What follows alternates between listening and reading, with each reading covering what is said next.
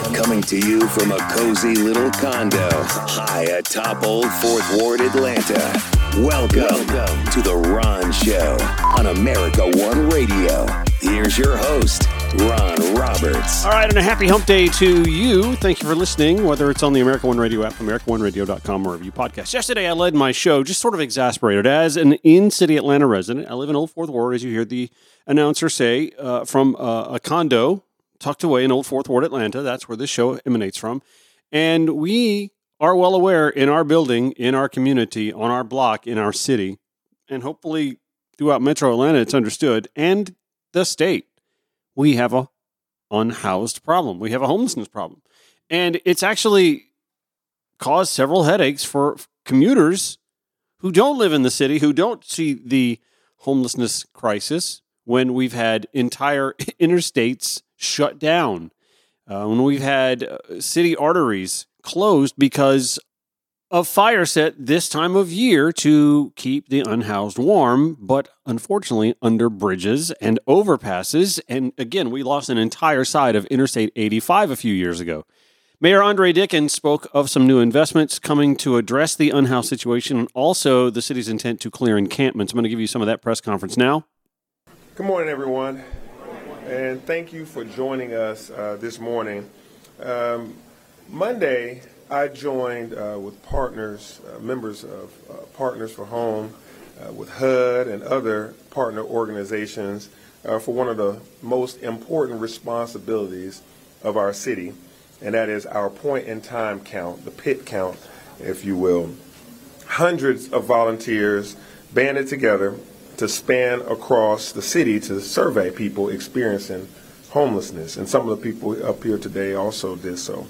The data we collected assists the city to be able to gauge our progress in combating homelessness uh, and also guides federal allocations and resources uh, towards this cause. While we have made great progress, there is still a tremendous amount of work to do. And so I'm here standing beside uh, city council members or police and fire and others that are here today and le- leaders in our administration because this is a group project and we intend to see it through. Uh, during that experience on Monday night, this wasn't my first time doing the, the pit count, as Cathryn can attest to. I, I went a lot as a city council member uh, throughout the night to, to do this in years past. And so I wanted to go back out and experience it as mayor. And we ran into a, a, lot of people that, that evening, and some folks had were born here. Some people came from other places recently, and some people had more month than money. Essentially, ran into some folks that had enough money to be able to stay in the in-town suites for three weeks, but they each month found themselves one week short. So in that last five to seven days, they had to scramble and find a place to be. Uh, and that's their life, that's their existence, on and on again, a hunt for that last week's worth of resources. And we were able to place that person in shelter, and it's our intention to try to help that person get to stable housing. But that's just one example. Uh, when I've, I've learned from Cathryn that you meet one person experiencing homelessness, you really only just met one person experiencing homelessness. You don't, you can't describe all with one big painted brush. But as a community, we really have a moral obligation to assist our most vulnerable residents. This administration has prioritized affordable housing, and among other efforts, last year we launched our Rapid Rehousing Initiative. The acceleration of our Rapid Rehousing Initiative is to at least have 500 less individuals experiencing homelessness by the end of next year. So that's the acceleration of this goal is 500 uh, really soon, uh, 500 individuals to come off of the streets of Atlanta. Friday this week, we are opening the doors to the Melody, a site that used to be a parking lot for city employees right around the corner, uh, but that will now provide temporary shelter using shipping containers, while service providers can connect those individuals with wraparound services uh, that they need, including a path forward to affordable, quality housing. I look forward to seeing each and every last one of you in just two days this Friday. Monday, uh, my good friend, Council Member Jason Winston, sponsored two resolutions on behalf of the administration to double down our efforts to combat homelessness. One resolution allocates a $700,000 donation to Gateway to assist their efforts in helping our brothers and sisters experiencing homelessness. He also introduced a resolution that will allocate $2.4 million uh, to Partners for Home to support their efforts in identifying areas in our city where people experiencing homelessness are using areas underneath bridges or highway overpasses as shelter or as storage, and then provide them with the assistance that they need to get permanent housing and any other wraparound services that they may require. And so those two actions by council, I applaud them and I thank them for unanimously uh, passing those resolutions. And today, I am announcing that I am issuing an executive order to allocate $4.6 million to the appropriate city departments to expand shelter services, warming center operations, additional shelter sites, and provide the wraparound services and security needed to go along with these additional locations. These issues we are tackling did not pop up overnight and they will not be resolved overnight. This is going to take some time, and it's definitely going to take some effort and a lot of hard work. But again, it is our moral obligation to assist our brothers and sisters in need. Every single one of us is just really one bad day, one disaster, one serious illness, or tragedy away from experiencing homelessness ourselves. And so I want us to move forward with that in mind that this moral obligation is how we're going to do this group project to help uh, those people experiencing homelessness. And it is now my honor to introduce Councilmember Jason Winston to come give you more detail. Jason?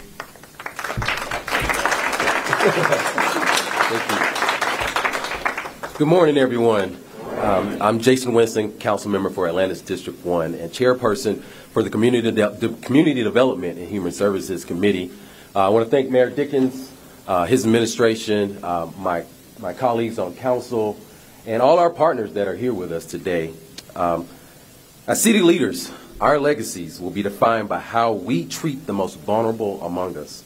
Atlanta has a history of confronting challenges head on, rectifying injustices, and creating a path forward to make them right. The number of people sleeping on our streets every every night is more than just a statistic. It is a reminder that we all have a moral obligation to our fellow citizens. This week marks a crucial moment in our commitment to end homelessness. In collaboration with Mayor Dickens, this legislation reflects our city's core values.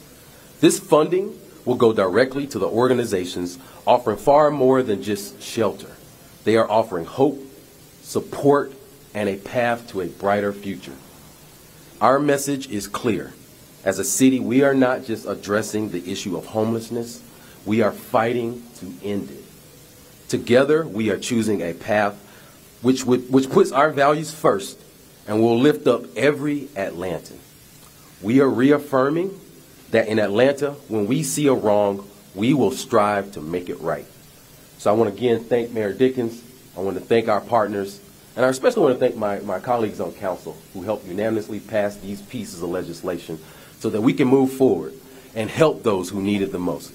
Um, at this time, I want to welcome Chief Schierbaum so he can bring some more words. Thank you.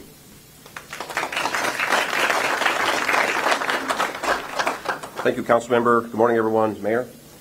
You know, oftentimes you are able to see the courage of the Atlanta Police Department, see it on the news, on media releases that we put out, but we don't always see the compassion of the Atlanta Police Department. And we want to strive as we protect the city to be a compassionate and a courageous police department. And for a number of years, we have had our HOPE team, our homeless outreach prevention engagement team that has been at work making sure that we are not criminalizing homelessness, but we're working to attack the root causes of homelessness.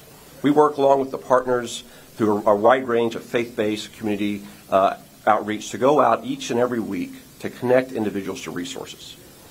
And it's important that when we go under the name of the Hope Team, Mayor, there's just not an idea of hope. But now with the expansion of these opportunities and the expansion of more housing opportunities, these officers are now equipped every time they encounter an individual that is experiencing homelessness. They have more ready available opportunities to get that individual off the street. We are striving under our mayor's leadership for one safe city. And that is one safe city regardless of your zip code or your bank accounts or your circumstances in life. And this police department will always be a strong partner, Mayor, making sure we realize that. And I want to acknowledge the men and women of the police department that are here and the HOPE team that are out each and every day ensuring citizens of this city, regardless of who they are, have the protection of the law and have the compassion of the law. So thank you, Mayor, for equipping us to realize that here right here in our city. Thank you.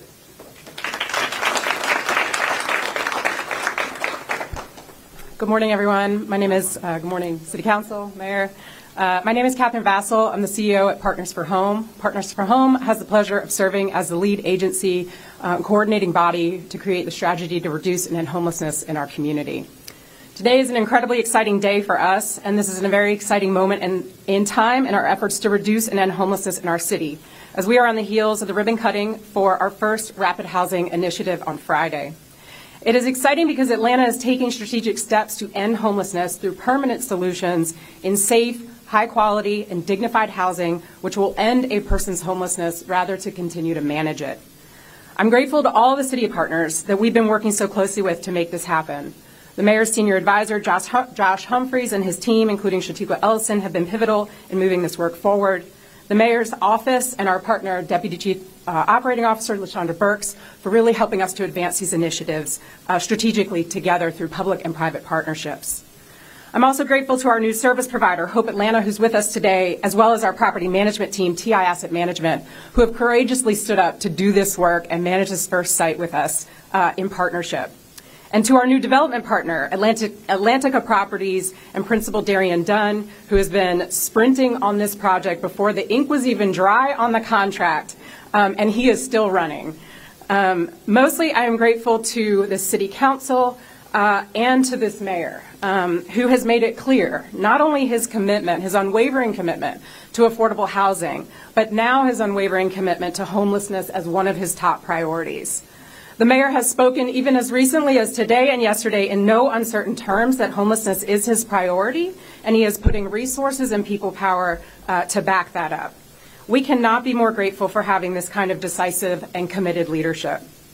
And unlike other communities that are striving to create temporary solutions, putting band aids on um, the problem of homelessness, this mayor is doing everything he possibly can to getting our unhoused neighbors, who are our neighbors, into permanent, safe, affordable housing. So thank you, Mayor Dickens, for your leadership on this.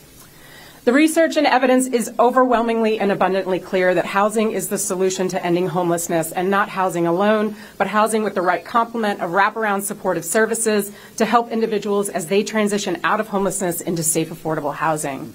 To that end, I want to be abundantly clear that when we talk about placing somebody into housing, they are connected with dedicated uh, housing case management to assist that person in achieving uh, client driven uh, goals and that housing is not conditioned on income, employment, treatment, compliance, or sobriety. So we're acting um, in true form to the housing first uh, model of care.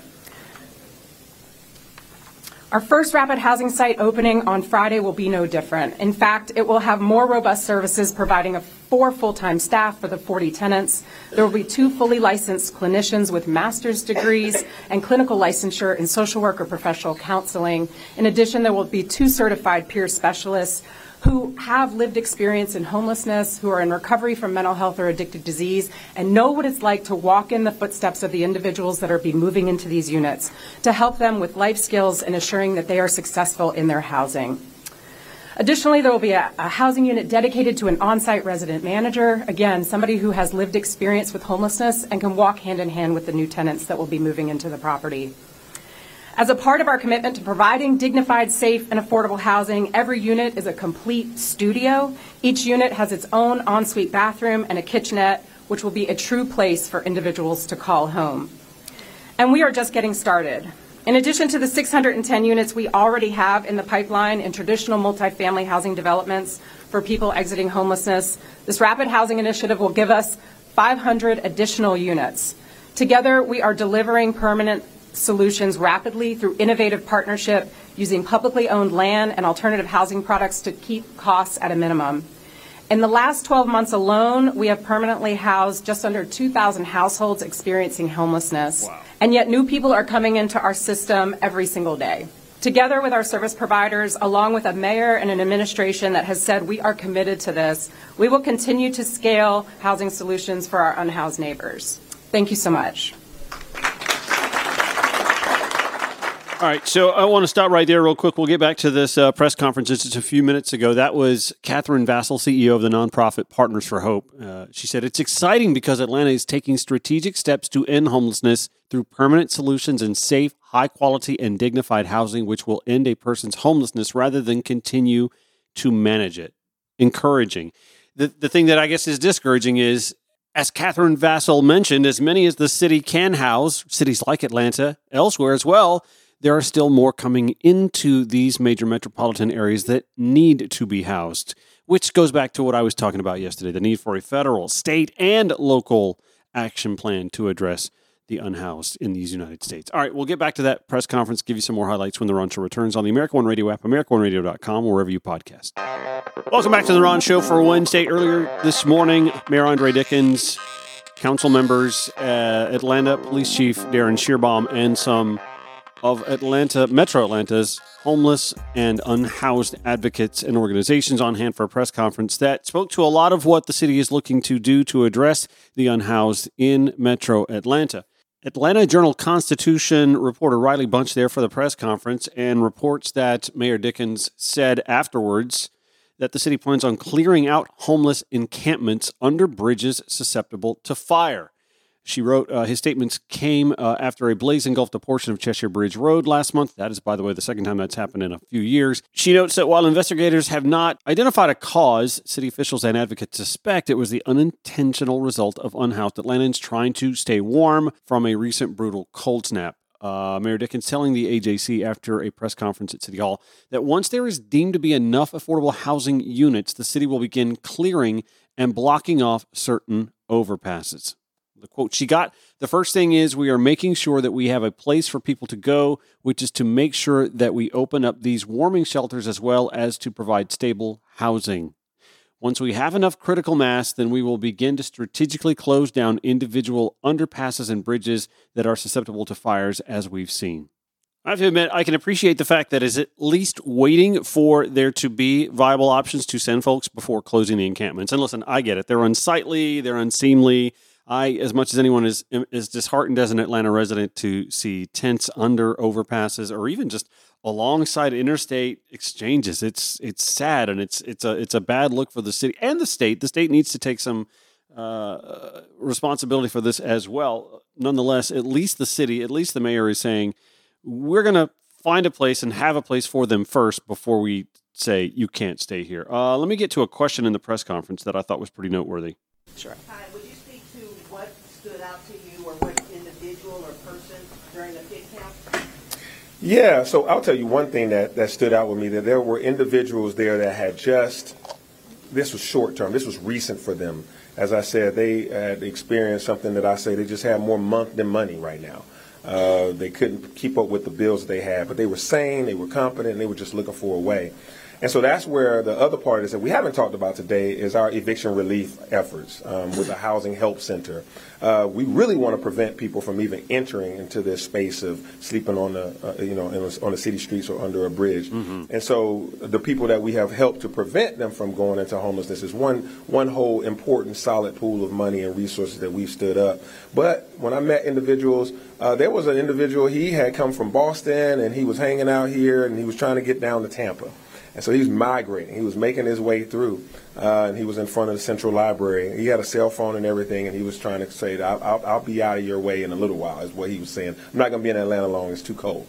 Um, I was like, he came from Boston, but. Uh, but it was a real conversation, and he was like, "I'm good," um, and and uh, but then there were individuals that really um, it challenged how I see the world again, over and over again. When I experience someone that you cannot have a coherent conversation with at all, I mean, like just trying to say, "Hey, we want to talk to you about this or that," and they are, they are talking in a whole nother space. Mm. It was difficult, And I tried to hang in there as long as I could to be able to capture a moment of sanity to try to get them to where uh, we could complete the document and get them what they need. And it, I ran out of the skill set.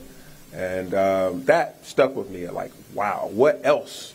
We got a housing unit that we're talking about. I don't even have a skill set to get you from the condition that you're in mentally into that space. And so these providers, these people that do that kind of work, it, you can't just one time some some dude standing over you saying I got help for you. That don't always work. Right. They nurture that. That's a, a conversation that takes three, four, five, six, ten attempts. Um, and so that was very clear to me as one example. Fascinating to learn the sort of diaspora of human that those who are dealing with homelessness and the unhoused have to deal with. From those who are completely within their wits and abilities, but again, just have more month than money. And then you have those, as the mayor you heard spoke to, that you just don't even know how to address. Encouraging that uh, Monday, Atlanta City Council uh, donated a combined $2.4 million to help relocate individuals and families living under bridges and another $700,000 to support the Gateway Center, which connects residents with services. Big presidential endorsement in the speech that followed it when the Ron Show returns on the America One Radio app, AmericaOneRadio.com, or wherever you podcast. This is The Ron Show on America One Radio.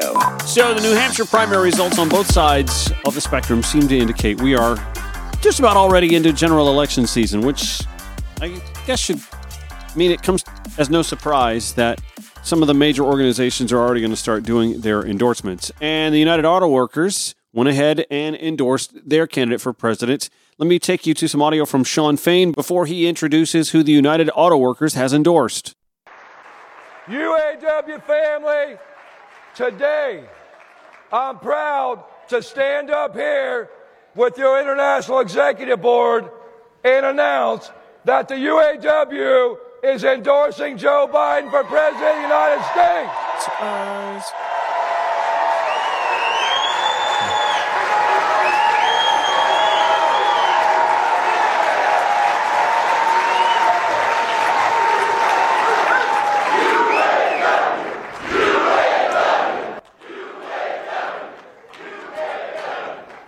And I am honored now to invite President Joe Biden to come and address our great union and join us in our fight for economic and social justice for the UAW and the entire working class. So UAW family, let's stand up and welcome the man who stood up for us. Please welcome the current President of the United States. We will re-elect Joe Biden.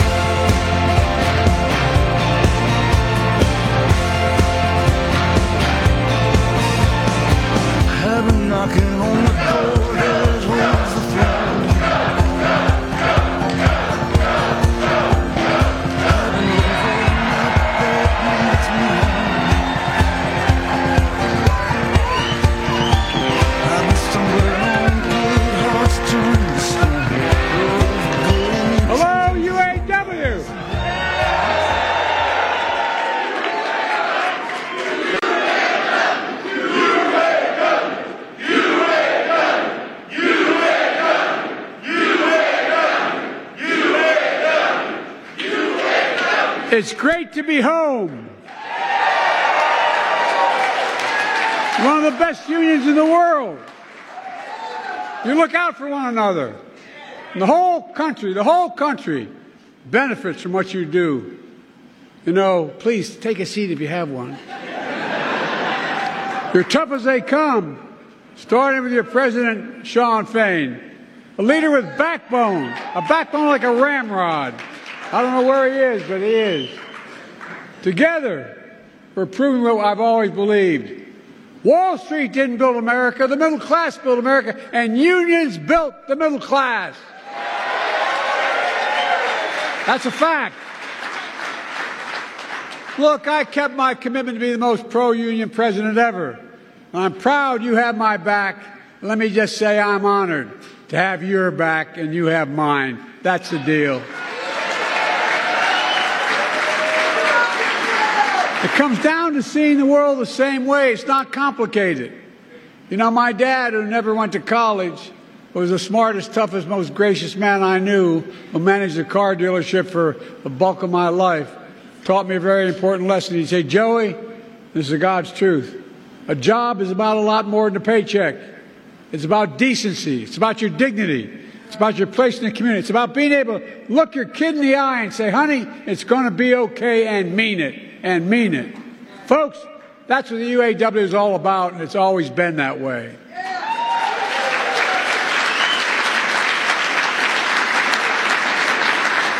Just after the UAW was founded nearly 90 years ago, it launched what historians call the most important strike in the 20th century. Flint, 1936. Walter Reuther organized a sit down in the factory. They weren't sure what would happen. They were worried about getting beat up, but they were determined. They were determined. And it took 44 days, but they won the first collective bargaining victory in American history.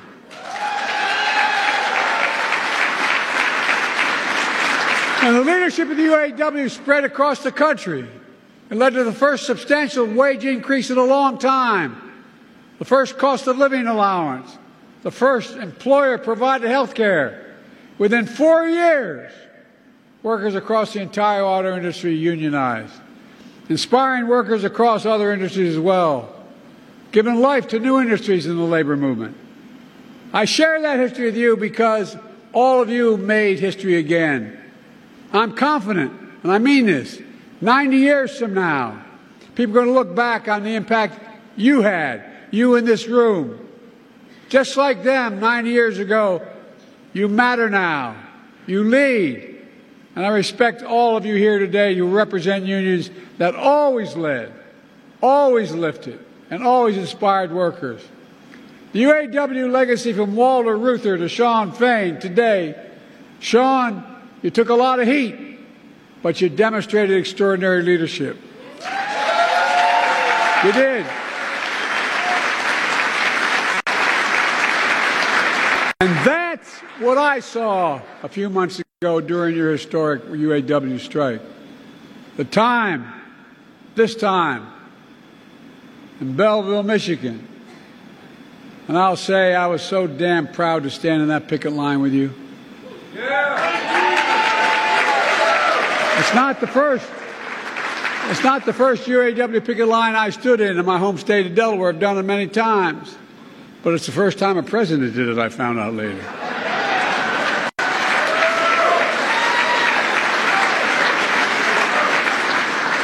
I've always fought for a strong auto industry, with UAW built cars leading the world. This is what, this is about a simple proposition. You built these iconic companies. You built GM. You built, you built these companies. You sacrificed to save them in the worst of times. And you deserve to benefit when these companies thrive. As Shawn said, record profits mean record contracts. I'm serious. That's what you got record wage increases, winning back cost of living adjustments, greater retirement security, more paid leave, and eliminating tiers. whoa, whoa, whoa, whoa, whoa. you all know my position. I'm, I'm tired. I've, I've tried, you know, I'm tired about jobs going overseas, having products shipped to.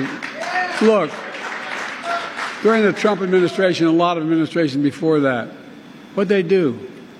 So many, so many people around America lost their sense of pride because whether it was an automobile company or any company at all, that factory that was there for 30 years, hiring, maybe it only had 150 people in it, but it was a part of the community. Guess what? Corporate America found the cheapest labor in the world and they sent the jobs to those laborers and sent the product back to us. But not anymore. We're building product here and shipping it overseas. Buy America and build America. I mean it. And what's really important, You made sure the auto future of the world will be made in America. oh, I mean it. You know, I'm going to digress just a second. Most people don't know that back in the 30s, when Roosevelt was talking about the value of unions, he didn't just say unions are okay. He said any product that, in fact, the Congress, any money that Congress gives the president to spend to build a product, whether it's an aircraft carrier, an automobile, a tank, or a staircase, no matter what that was, it should be built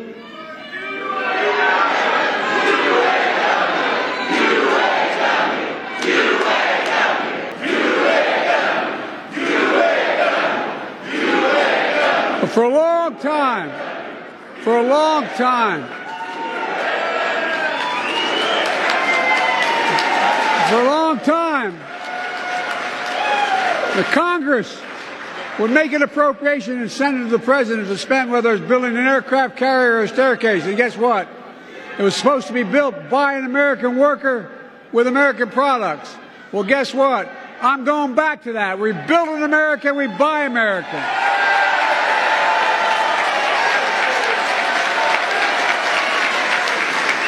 And here's what y'all did.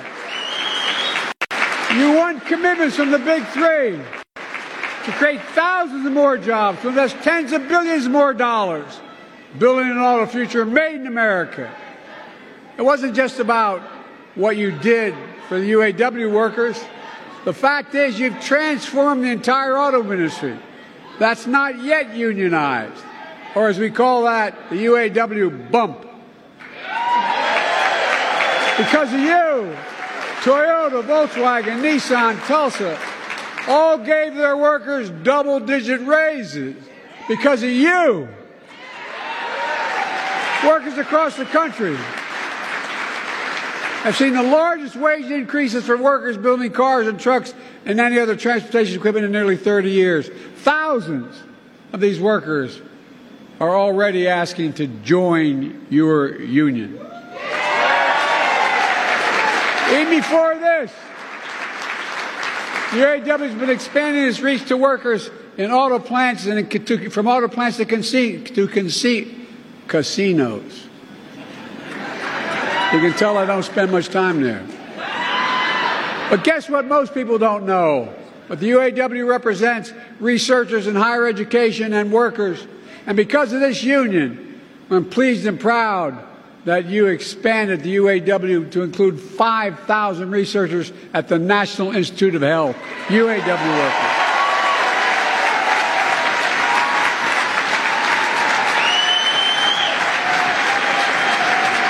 I, honest to God, have always believed that the union movement in America is important because it produces the best skilled workers in the world. That's what happens. It's good for everybody. It's good for companies. It increases the quality of the jobs, the quality of the products, and it's good for economic growth. In fact, I asked, which is unusual for a president to do, I asked the Treasury Department to do a significant study, most comprehensive report ever, detailing how unions are good for all workers, including non union workers. How they found that unions raise standards across workplaces and industry, improving skills and safety, pushing up wages, strengthening the benefits for everyone. It matters. It matters, it matters. And some in corporate America finally began to figure it out. And look at what we're doing. It's good for workers and companies. Since I took office, we've attracted billions of dollars in investment here in the United States. We supercharged advanced manufacturing, including electric vehicles made by union workers in America. China's determined. China's determined dominate that market with EV predominantly made in China and Chinese jobs.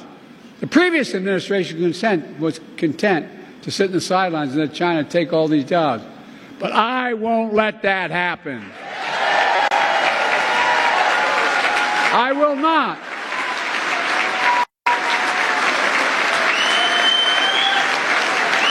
That's why I that's why I pushed and drafted the Chips and Science Act, investing more than $50 billion in manufacturing semiconductors here at home. Automobiles today require 3,000 chips of these chips to be made. That's why my bipartisan infrastructure law is building a network of 500,000 electric vehicle charging stations all across America, installed by your brothers and sisters of the IBEW. That's what's doing it.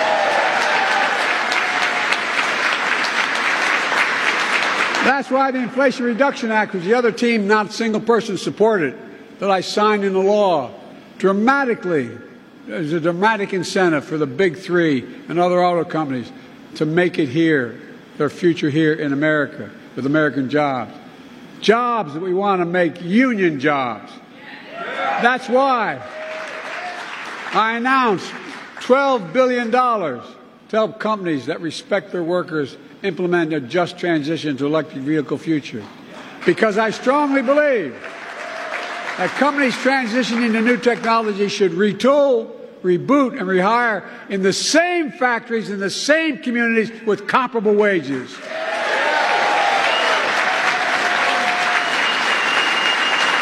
And existing union workers should have the first shot at those jobs.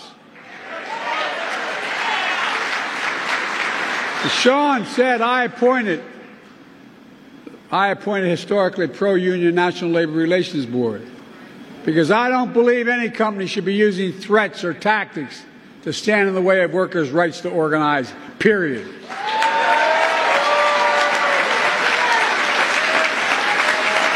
And folks,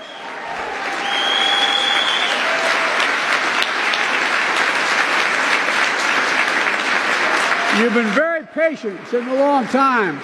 But these investments are paying off. President Joe Biden's drawing stark contrast to his presumed general election competition, former President Donald Trump, well ahead in the GOP primary. You're listening to President Joe Biden accepting the endorsement of the United Auto Workers Union. So we'll pick up with that conversation when the Show returns in minutes on the America One Radio app, AmericaOneRadio.com, or wherever you podcast. Welcome back to the Ron Show for Wednesday. We're going to give you the last uh, seven minutes or so of President Joe Biden speaking before the United Auto Workers, accepting their endorsements in general election mode already, as it appears the GOP is as well. Let's pick up right where we left off. Since I came to office, by the way, the last guy said he's looking for, he's hoping for a recession.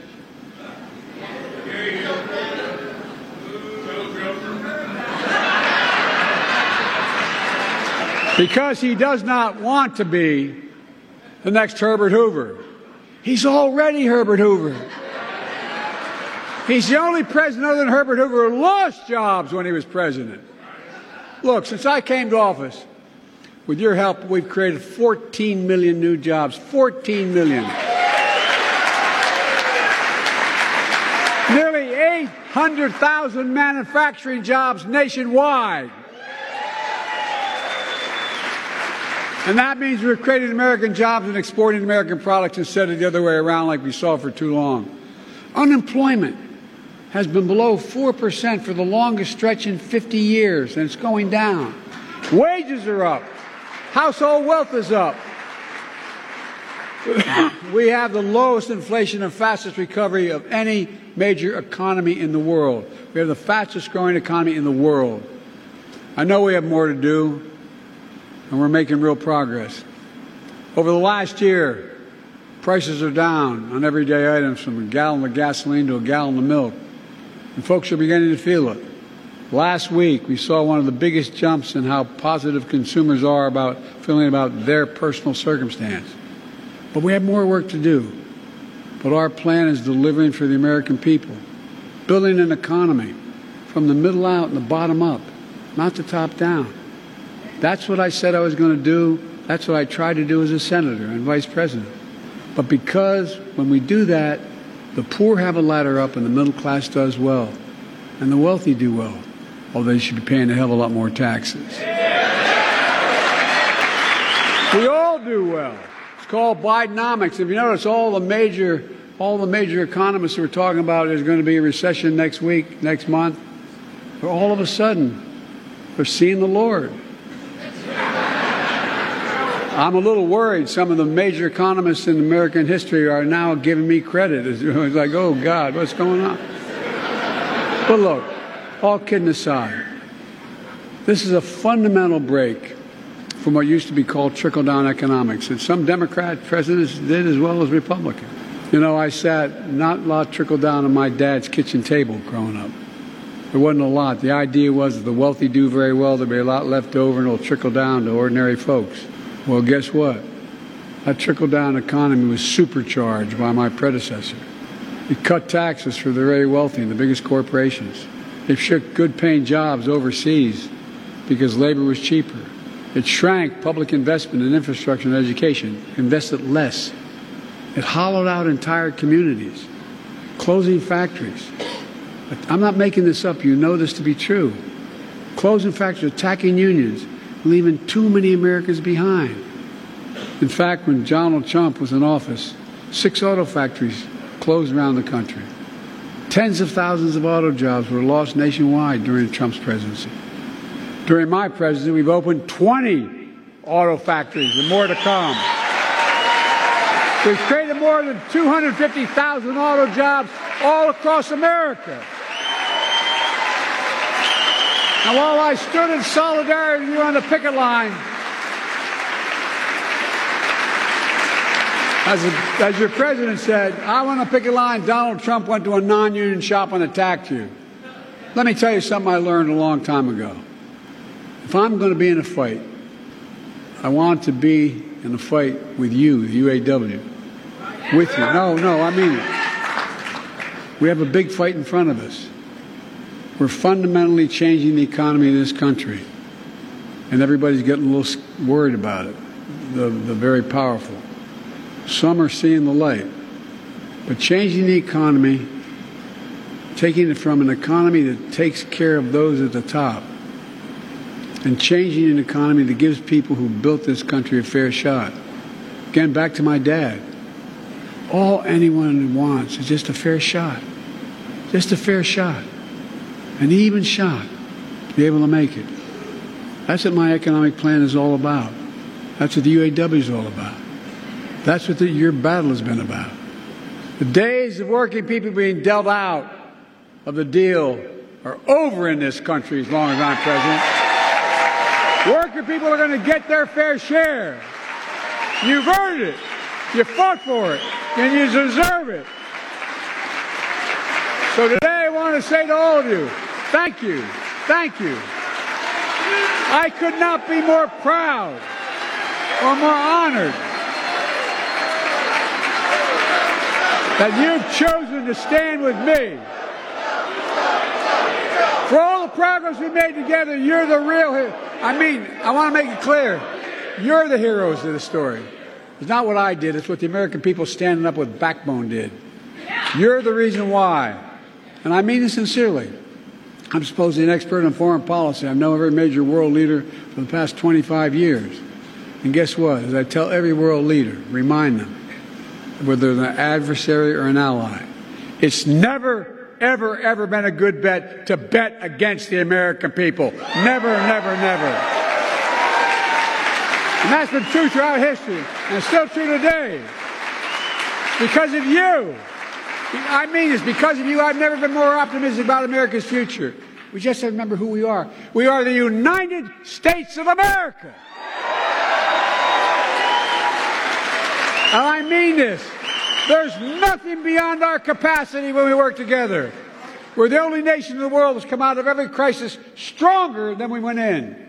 So God bless you all, and may God protect our troops, and God bless the American worker. Thank you, thank you, thank you.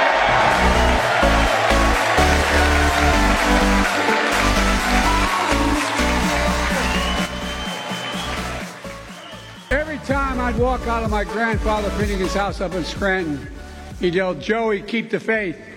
My grandmother come to the door and said, No, Joey, spread it. Let's spread the faith. All right, I think that's a good way to end the show. That's President Joe Biden accepting the endorsement of the United Auto Workers earlier today. Thank you for joining me on the Ron Show and for giving me half day's grace here today by airing that speech. Back tomorrow, 5 to 6 p.m. on the American One Radio app, AmericanOneRadio.com, wherever you podcast. Show notes, we got them. RonShowATL.com. Have yourselves a good one. See you next time.